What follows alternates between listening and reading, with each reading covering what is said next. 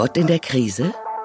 Ein Podcast von Zeitcredo in Berlin und dem katholischen Medienhaus in Bonn. Mit Schwester Jordana Schmidt, Kinderdorfmutter im Schwalmtal und mit dem Hauptstadtjournalisten Andreas Oehler von Christ und Welt.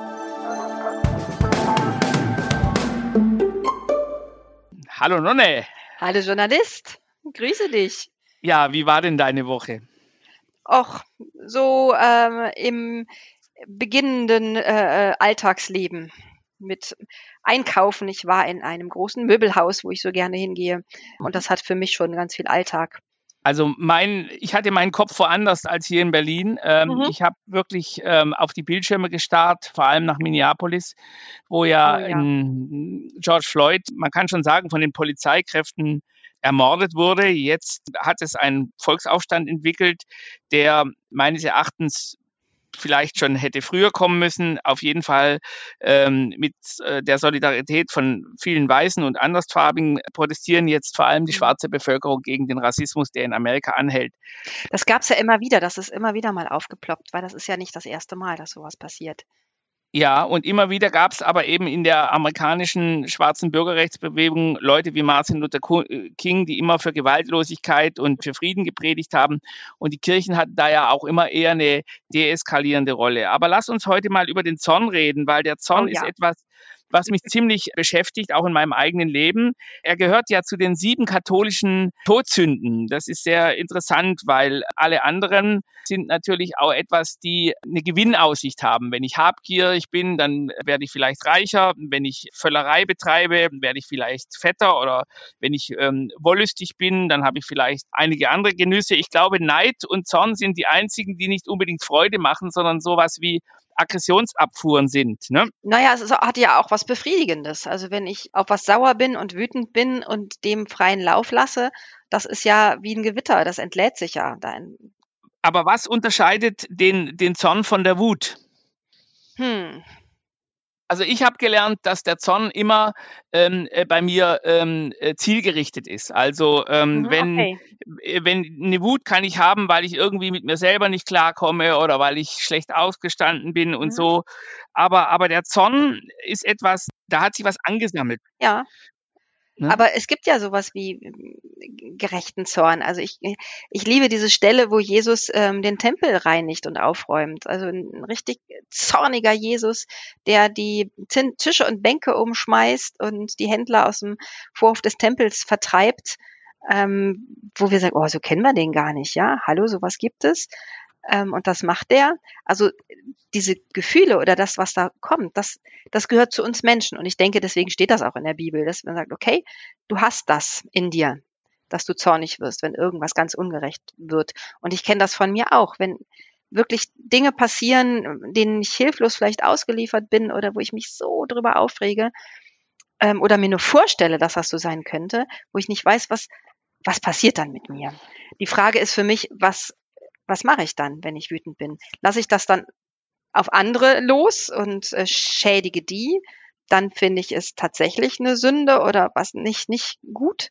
Oder ähm, weiß ich nicht, es gibt ja genügend Zornabfuhr, wo ich irgendwo gegenschlage oder irgendwas mache, ähm, um dem Luft zu machen. Also es ist ja erwiesenermaßen, dass wenn man flucht, dass sich das Gehirn auch beruhigt da blitzt natürlich jetzt wieder die Familientherapeutin in dir auf, ne? dass du sozusagen eigentlich schon erkannt hast, dass Zorn vielleicht eine Ansammlung von Aggression ist und letzten Endes äh, eine Abfuhr braucht und man dann am Ende dann wieder beruhigt ist.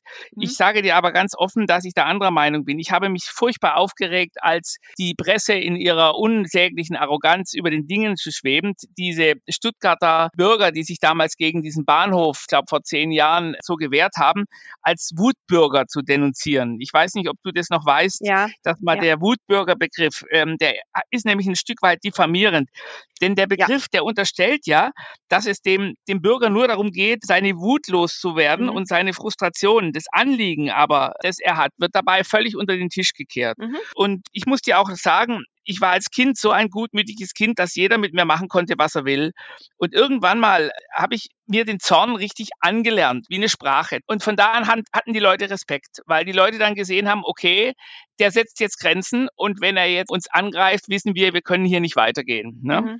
Und ich muss auch sagen, dass Zorn für mich einer der produktivsten Treibstoffe waren ähm, in meiner ganzen literarischen oder aber auch journalistischen Produktion, zumindest am Anfang weil das Wort aggressere, das ist ja Aggression, kommt ja vom Lateinischen und heißt vorwärts schreiten, ähm, mhm. vorwärts gehen.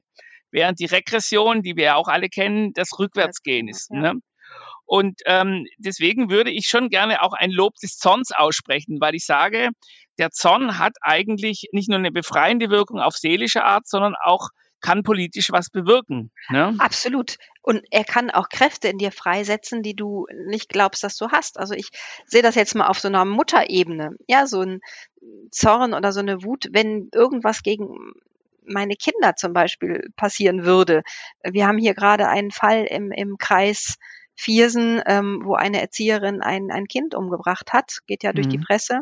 Das ist ja hier im Nachbarort sozusagen. Und ähm, von daher betrifft uns das nochmal anders, weil irgendjemand irgendjemand kennt. Ähm, und ich mir nur kurz vorgestellt habe, was, wie würde ich reagieren? Also wie, also diese Hilflosigkeit macht ja auch oft wütend. Was bilden sich andere Menschen ein, ja, ähm, ein Leben zu beenden? das macht mich zornig gerade, ne? Mhm. wo ich sage, boah, da würde ich zur Löwenmama werden. Mhm. Ähm, oder wenn hier unseren Kindern irgendwas getan wird. Wo ich so merke, da habe ich eine ganz dolle Kraft in mir, die aber nur abgerufen wird, wenn es, wie du sagst, einen Grund dafür gibt. Aber den muss man haben. Und da sagst du mit Recht, also wenn Wutbürger, das, das wird so verallgemeinert, ne? Ja, gut, ähm, die wissen nicht, wohin mit äh, ihrer Wut. Ähm, wir führen keine Kriege mehr, wir haben irgendwie nichts, wir machen nur noch irgendwelche Ballerspiele, damit wir das äh, abreagieren. Ähm, und dann finden die da einen Kanal. Und das mag für manche stimmen, tatsächlich, aber für viele eben auch nicht, die sich tatsächlich mit Dingen auseinandersetzen und sagen, und das ist ungerecht und darüber mhm. rege ich mich auf und da erhebe ich meine Stimme. Was ich dann nicht gerecht fände, wenn andere zu Schaden kommen. Das ja. möchte ich nochmal differenzieren. Ne? Also, ich meine, du bist ja Familientherapeutin und vielleicht wird dir das auch nicht gefallen, aber ich habe immer das Gefühl, dass gerade solche Begriffe wie Zorn oder auch vielleicht auch wie, wie ähm, also die ja auch politisch besetzt sind, oft sehr oft in den therapeutischen Bereich sozusagen verlegt werden. Dann sagt man dann halt, ja, sie müssen lernen, damit umzugehen und, und, und dann wird es eigentlich sozusagen als eigentlich als Ausraster, als, als Amok, als, als, als mhm. Krankheit gesehen und am liebsten würde es mal immer wegtherapieren. Aber damit verfestigt man ja auch ähm, vielleicht Systeme der Ungerechtigkeit, die dann sonst nie aufgekommen wären. Also ich meine, ja. der Protest soll meinetwegen gewaltlos bleiben, aber er zeigt doch, wie krank oder wie, sagen wir mal, wie, wie verfehlt die Politik der amerikanischen Gesellschaft ist, im Umgang mit Rassismus, mit Schwarzen, die einfach wirklich auf, auf allen Ebenen benachteiligt werden. Und wenn die sich jetzt wieder beschwichtigen lassen, dann ist wahrscheinlich alles wieder wie vorher. Das auf jeden Fall. Also es gibt ich bin ja doch eine Verfechterin von Gewaltlosigkeit und gewaltlosem Widerstand, also da eher Anhängerin von Gandhi und so, ähm, weil ich glaube, da kann man auch was bewegen. Man muss halt nur sehr ähm, starrsinnig sein. Also das ist vielleicht nochmal eine andere Möglichkeit, etwas zu verändern. Ähm, und sehr hinterher. Mhm. Und Zorn, mhm. wie gesagt, der kann destruktiv sein. Und das finde ich, ähm, das merke ich ja bei mir selber auch. Ich habe hab auch Anteile in mir, die ich jetzt als Kinderdorfmutter besonders gespürt habe, wo ich vorher dachte, die hast du nicht, wo ich richtig sauer werde, richtig wütend werde, ähm, weil mich was so ankratzt und so ähm, bewegt, dass ich ja fast von Jähzorn manchmal rede. Also boah, wo ich so aufbrause, wo ich sage, Mensch, verdammt nochmal. Da muss ich wirklich aufpassen, so wie gehst du denn damit um? Und das ist dann die, die Therapeutin vielleicht in mir, aber das ist für mich auch was gehört zum, zur Wertschätzung des Menschen. Also es ist ja meine Ansicht, wenn ich jetzt zornig bin auf zum Beispiel ein Kind oder so, Jordana, du sagtest gerade so schön, deine Lieblingsstelle in der Bibel oder eine deiner Lieblingsstellen ist, wo Jesus im Zorn die Händler aus dem Tempel jagt. Ja.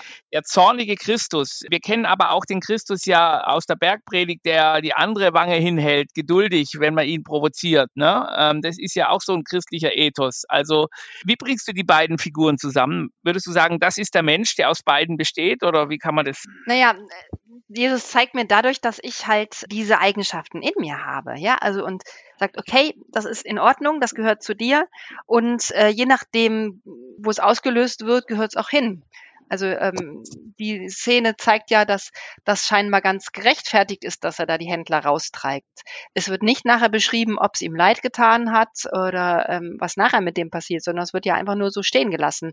Der wird wütend, äh, macht sich irgendwie so eine Route aus Seilen und treibt sie da raus. Das ist schon eine heftige Szene, die man so gar nicht gewohnt ist vom lieben Jesulein.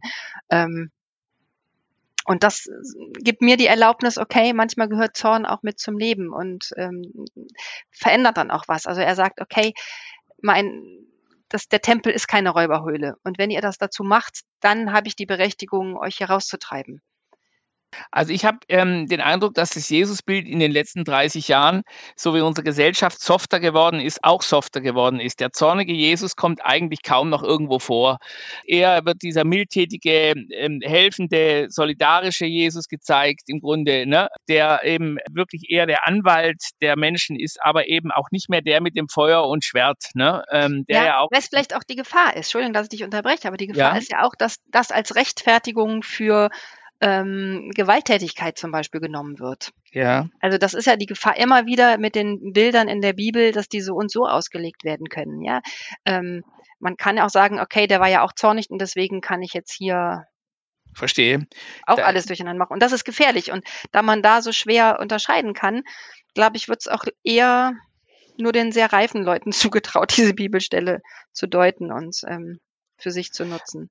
Ich habe vor zwei Jahren ein Buch gelesen, das hieß Das Zeitalter des Zorns von einem ähm, mhm. äh, britischen Forscher, der weltweit erklärt hat, dass wir jetzt eigentlich gerade in einer extremen Wutphase uns in unserer Welt befinden. Und wenn man sich guckt, von Hongkong angefangen bis eben in Amerika, ähm, von Pegida angefangen bis jetzt zu diesen neuen Corona-Diskussionen, da ist ja ein bestimmter Zorn da, der sich gegen offenbar eine Regierung richtet und man hat das Gefühl, man ist übergangen. Also Zorn an sich sich ist keine Tugend. Würden wir sagen, Zorn ist Energie und man muss sie eben, was weiß ich, wie Strom oder Wasser oder Atomkraft oder so eben bändigen können oder im Griff behalten?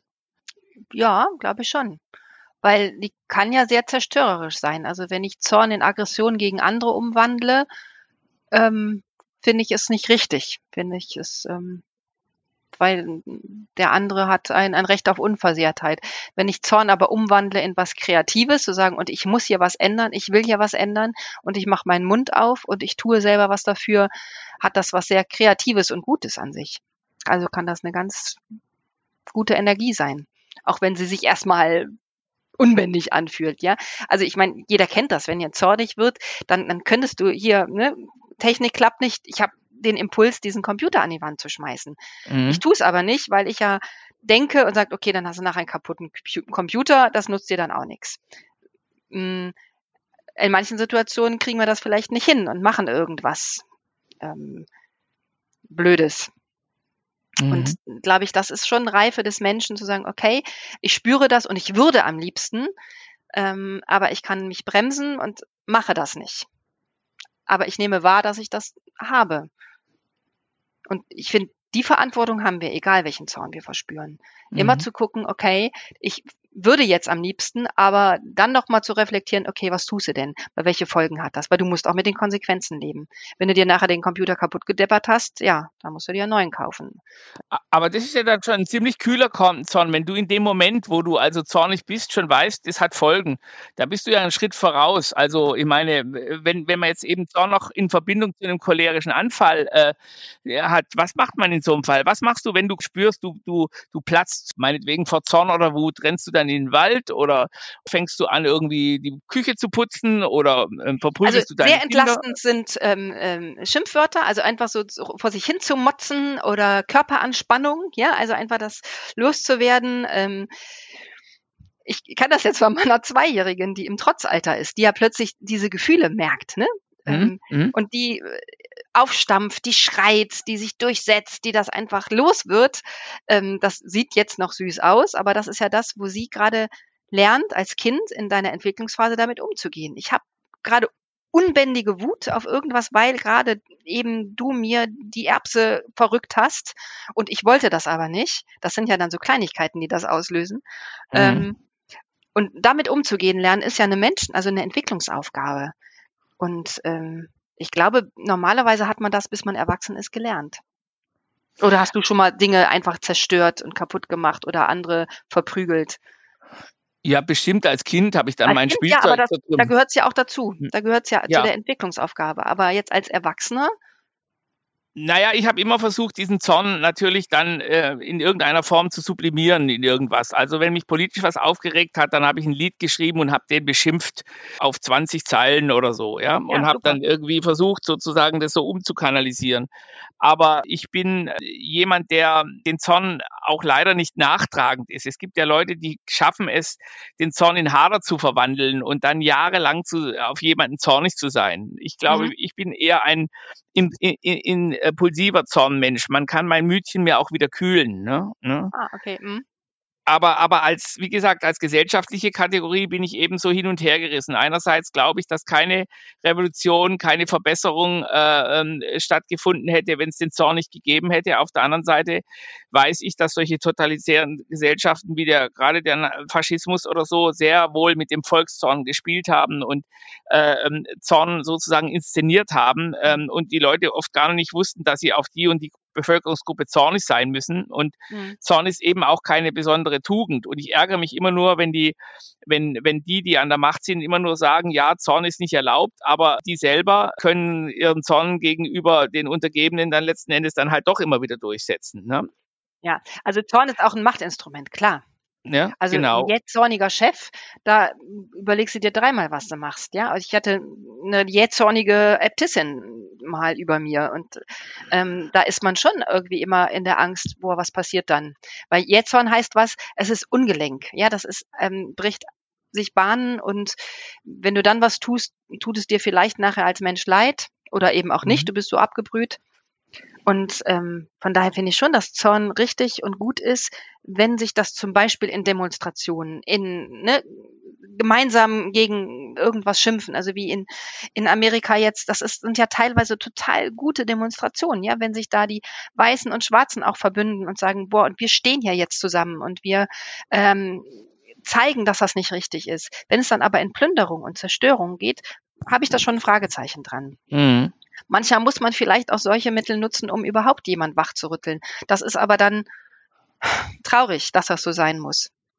Ich wünsche mir schon auch Systeme, die dann auf friedliche Art und Weise dann darauf reagieren. Und das passiert ja auch. Es gibt ja friedliche ähm, Demonstrationen. Das, die Weltgeschichte zeigt das immer wieder, dass Menschen, die hartnäckig sich versammelt haben und gesagt haben, so wollen wir das nicht, was erreicht haben. Fall der Mauer, weiß ich nicht. In, ne?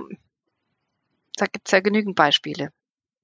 Und das, das fände ich was, was ganz Gesundes, wenn wir das. Also kann man sagen, machen. das Problem ist nicht der Zorn, der ist durchaus gerechtfertigt, zu dem mhm. kann man stehen, sondern die Form der Entladung. Also wie sich dann der, die, die, der Zorn sozusagen dann, in, wenn er sich in Gewalt verwandelt, dann, dann äh, kann er zwar berechtigt sein, aber die Folgen sind nicht mehr zu legitimieren. Ne? Das wäre ja dann das, was, was du ja. sagen würdest, ja. Mhm. Weil das ist dieses zügelloser Zorn, ist das so, ja. Mhm. Ähm, und ich weiß selber, wenn ich, mir ist das auch schon passiert, dass ich im Zorn irgendwas gesagt habe oder gemacht habe, was mir nachher leid getan hat. Das ist ja ein Zeichen, dass wenn ich in, in, in, an, in einer anderen Phase dann bin und nicht mehr zornig bin, dass ich das lieber nicht gemacht hätte. Verrätst du mir das, was das für eine Situation war? Mir ist es schon passiert, dass ich mich zum Beispiel jetzt im Homeschooling so über ähm, darüber aufgeregt habe, dass das Kind was nicht passiert äh, kapiert hat und mir mhm. das dann so rausgerutscht ist. Boah, du kapierst das aber auch nicht. Wo ich mache, mhm. aber das ist ungerechtfertigt. Ja, das ist gerade meins und nicht das des Kindes. Da habe ich mich mhm. dann auch für entschuldigt. Aber ähm, das glaube ich, da kann sich keiner von frei machen, dass sowas dann auch im Alltag passiert, ja, wo man dann hochkocht plötzlich und was sagt oder macht. Man denkt auch, hättest du mal besser nicht. Dann finde ich es auch richtig, sich zu entschuldigen. Also dann das auch wieder gut zu machen. Ne? Gibt es auch einen Zorn in dir, wo du sagen würdest, das werde ich nie zurücknehmen und es war großartig und den habe ich genossen und es war richtig und ich will, äh, auf diesen Zorn bestehe ich und so, oder? Also manchmal ist das ja was Befriedigendes, ja. Also ja. wenn man irgendwie, ich bin dann, glaube ich, nicht diejenige, ähm, die dann richtig aufbraust, sondern ich bin eher so die Sture. Wenn mhm. ich sauer auf jemanden bin, ich bin manchmal auch eine Konfliktvermeiderin. Also die Kinder lernen mhm. mir eigentlich, dass man Konflikte bitte jetzt austrägt und dass es dann auch gut ist. Ähm, glaube ich, in der großen Welt ähm, bin ich dann eher jemand, die dem aus dem Weg geht und sagt, okay, dann mach doch deinen Kram alleine. Und ähm, dann bin ich dann eher stur und, und sitze das aus. Mhm. Es gibt aber leider Bevölkerungsgruppen, die an den Zorn verloren gehen, die mit ihrem Zorn eben nicht umgehen können. Ne? Mhm. Ähm, und mir tut es auch leid in diesem Land. Also ich würde immer sagen, Unruhe ist die Hefe der Demokratie und ich habe überhaupt nichts dagegen, wenn Leute sich auch meinetwegen wütend ähm, ähm, in Denkzettelwahlen äußern oder so, weil sie einfach auch irgendwie das Gefühl haben wollen, gehört zu werden.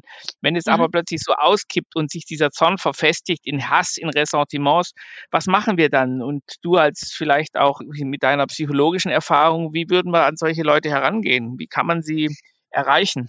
Also man erreicht sie auf jeden Fall nicht, indem man dagegen wettert. Das habe ich schon ganz oft versucht ähm, oder äh, versucht zu überzeugen. Ähm, ich habe gelernt, am meisten hilft es wahrzunehmen, was meinen die denn überhaupt? Ja, mhm. worüber sind die so wütend? Weil es ist ja ein Gefühl, ein echtes Gefühl dahinter und was ja erstmal berechtigt ist. Die fühlen sich ja ungerecht behandelt oder auf den Schlips getreten oder verletzt oder was auch immer. Da gibt's einen, einen richtig echten Grund dafür, ähm, mhm. der gut und richtig ist. Die Frage ist ja dann, was mich ja dann stört, wo wir dann was verändern müssen, wenn sich das dann in Hass umwandelt und auch in Gewalt gegen andere, zu gucken, okay, so, so nicht was machst du denn dafür, dass du guckst, wie kannst du das denn anders verändern, ohne dass du dem anderen schadest? Das ist anstrengend, das ist schwer. Also leichter ist es erstmal dagegen zu ballen oder wie jetzt so ein Trump äh, militärische Wucht droht, äh, das zu stoppen.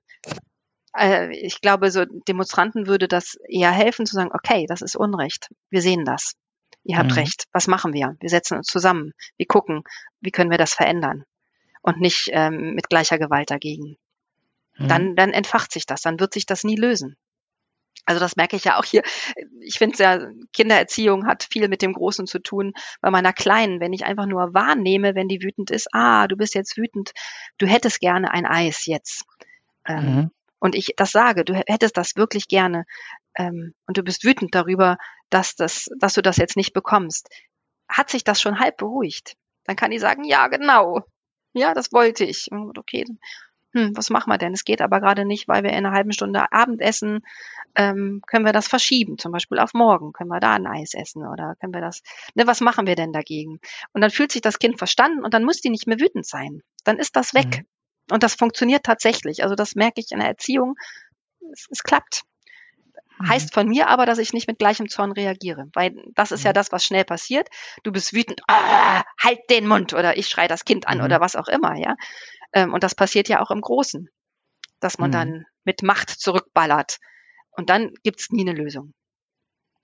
Ja, wobei ich gestehen muss, es gibt ja manchmal ähm, Momente, wo Politiker ausrasten. Erinnere dich an dieses berühmte Bild, wo Helmut Kohl mit dem Ei beschmissen wurde irgendwo im Osten und mhm. er dann so durch die Reihen gestürmt ist und den packen wollte. Oder der, der mhm. wirklich ähm, eigentlich ungerechte Satz, äh, als, als der ähm, Sigmar äh, Gabriel irgendwo im Osten war und die äh, Pegida-Anhänger als Pack bezeichnet hat. Ja? Das ist, mhm. der hat einen Riesenzorn auf diese Leute. Ne? Gleichzeitig war, war das politisch das Dümmste, was man machen kann und trotzdem hat es mir gefallen, weil es einfach auch zeigt, Menschlich, diese Politiker sind Menschen. Ne? Ja. Und die, die, die haben so Grenzen. Ja. Was so lustig ist, als ich früher auf den Putz gehauen habe, zornig, ne, und auch mich so gebärdet habe, äh, singend auf meiner Bühne, haben alle immer gesagt, ja, das ist der Ju jugendliche Zorn, der, der legt sich, das ist jetzt so eine spätpubertäre Phase. Und natürlich muss man jung sein, es gibt sogar, ähm, und zornig sein, es gibt sogar eine literarische Strömung, die heißt die Angry Young Mens, also die ärgerlichen jungen mhm. Leute. Jetzt, wenn ich den gleichen Zorn an den Tag lege, heißt es auch oft bei meinen jungen Freunden, Jetzt hat er den Altersgroll, ja. Also jetzt ist es eben ein Groll, der, der aufgrund des, des, des, die Rentnerwut spricht schon bei ihm durch. Also man wird immer, immer einen so, guten Grund für Zorn. Genau, genau. Es gibt immer einen guten Grund. Er wird immer ans Alter gebunden. Ne? Ähm, ist, das ist sehr, sehr, sehr, sehr lustig. Es wird ans Menschsein gebunden irgendwie. Also ich glaube, eine Erklärung will man weil du manchmal das nicht verstehst. Wenn dein Gegenüber zornig ist, dann weißt du manchmal nicht, warum ist das jetzt so. Und dann suchst du eine Begründung, klar. Mhm. Ähm, aber also meist nur so eine oberflächliche. Ja, das ist ja einfach zu sagen, ja, Jugendzorn. Dann fühlst du dich, glaube ich, auch nicht ernst genommen, oder? Also du willst ja auch, ne, das ist ja genau das, was ich eben gesagt habe, du willst ernst genommen werden in dem Grund, warum du zornig bist, weil es hat meist einen guten Grund. Ja, ja. es gibt verdammte Ungerechtigkeit und da gibt's einen Grund, zornig zu sein. Und dann hilft das nicht, wenn du sagst, nee, ach komm, das, dann macht dich das nur noch wütender, wenn dich dann jemand beschwichtigt. Ähm, in der ganzen Missbrauchsgeschichte in der, in der Kirche, ja, gibt's immer wieder Beschwichtigungsversuche und nicht genau. das ernst genommen werden in dem Zorn, in dem, in der Wut, die einfach da mhm. ist. Ähm, wo sagt, ja, du hast gutes Recht dazu, zornig zu sein. Das ist so. Ähm, und das können wir nicht beschönigen. Das, äh, dann Beschwichtigungsversuche machen dich noch wütender, ja, weil die verstehen überhaupt nichts. Die kapieren nicht, worum es geht. Ähm, da werde ich selber nochmal wütend, ja. Und ich denke, das, das ist dann nicht, nicht gerechtfertigt. Ja, ich glaube auch, dass die katholische Kirche größere Schwierigkeiten hat, mit Zorn und Wut umzugehen, als zum Beispiel die protestantische. Weil der Luther hat eine Zeile geschrieben, die eigentlich auch äh, für mich ziemlich passt. Der hat erkannt, dass der Zorn für ihn eigentlich Brennstoff ist für die Produktion. Ne? Der schrieb mal irgendwann, ich habe kein besseres Werk, denn Zorn und Ärger. Denn wie will ich denn dichten, schreiben, beten und predigen? So muss ich doch zornig sein. Ne? Da blüht mein Geist, also sinngemäß mein Verstand wird geschärft und alle ähm, ähm, Anfechtungen und Gedanken äh, werden dadurch äh, sozusagen ähm, weichen davon. Ne? Und, und es ist natürlich etwas, wo man sagen kann, wenn man es mal gelernt hat, neigt man vielleicht zu einem Zorn, den, dem, der gar nie, an niemanden mehr gerichtet ist, sondern man pflegt seinen Zorn als Attitüde oder als, als Produktionsmittel. Und dann wird es vielleicht auch irgendwann schlecht. Ich mhm. finde nur immer, die Machtlosen haben ein Recht auf Zorn, die Mächtigen haben es nicht. Mhm. ich, mir, ich, mir stört gerade so, äh, dieses, ja, Zorn ist eine Kraft, aber ich glaube, eine genauso große Kraft ist die Liebe. Die möchte ich mal kurz hier erwähnen und dagegen setzen. Also liebende Menschen sind genauso stark. Also wenn ich meine Jüngste verteidigen müsste oder meine die Kinder hier äh, gegen irgendjemand, der Böses möchte und ich merke, ich habe die so gern, ich möchte nicht, dass denen irgendwas Schlimmes passiert, ähm, glaube ich, hätte ich mindestens so eine große Kraft, wie wenn ich zornig bin. Kann man lieben, ohne zornig zu sein? Ich glaube, das ist eng verbunden, weil das starke Gefühle sind. Ja. ja ähm, und es hat was mit Ungerechtigkeit zu tun. Oder eben auch bei Liebe ja auch mit, ich möchte dich fördern, ich möchte dir Gutes. Mhm. Ähm, und das ist eben das, die Polarität, die Jesus ja auch ausdrückt. Ja, das ist ja in meinem Glauben ganz, ganz deutlich. Also die Liebe mhm. ist als ganz, ganz großes ähm, Kraftpotenzial. Die Liebe macht alles möglich, ja. Ähm, die Liebe ist langmütig und geduldig und ähm, verzeiht alles. Aber es gibt eben auch den Zorn, der mal losbricht und klare Grenzen setzt, sagt, stopp, bis hierhin und nicht weiter. Sehr gut, einverstanden. Die Liebe rechnet nicht auf, der Zorn macht es. Und deswegen genau. reicht die Liebe weiter als der Zorn. Sehr ja, schön. Ich danke dir. Ich danke also, dir auch. bis nächste Woche. Bis Tschüss. nächste Woche. Mach's gut. Tschüss. Das war ein Podcast von Zeitcredo in Berlin und dem katholischen Medienhaus in Bonn.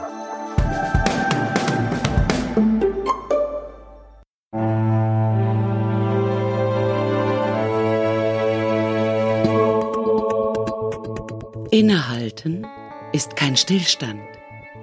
Innehalten weitet den Blick. Auch wenn wir gerade alle Abstand wahren, Zuversicht braucht Zusammenhalt. Wenn Sie mehr wissen wollen, wie wir Zuversicht im Alltag stärken können, schreiben Sie an innehalten.zeit.de.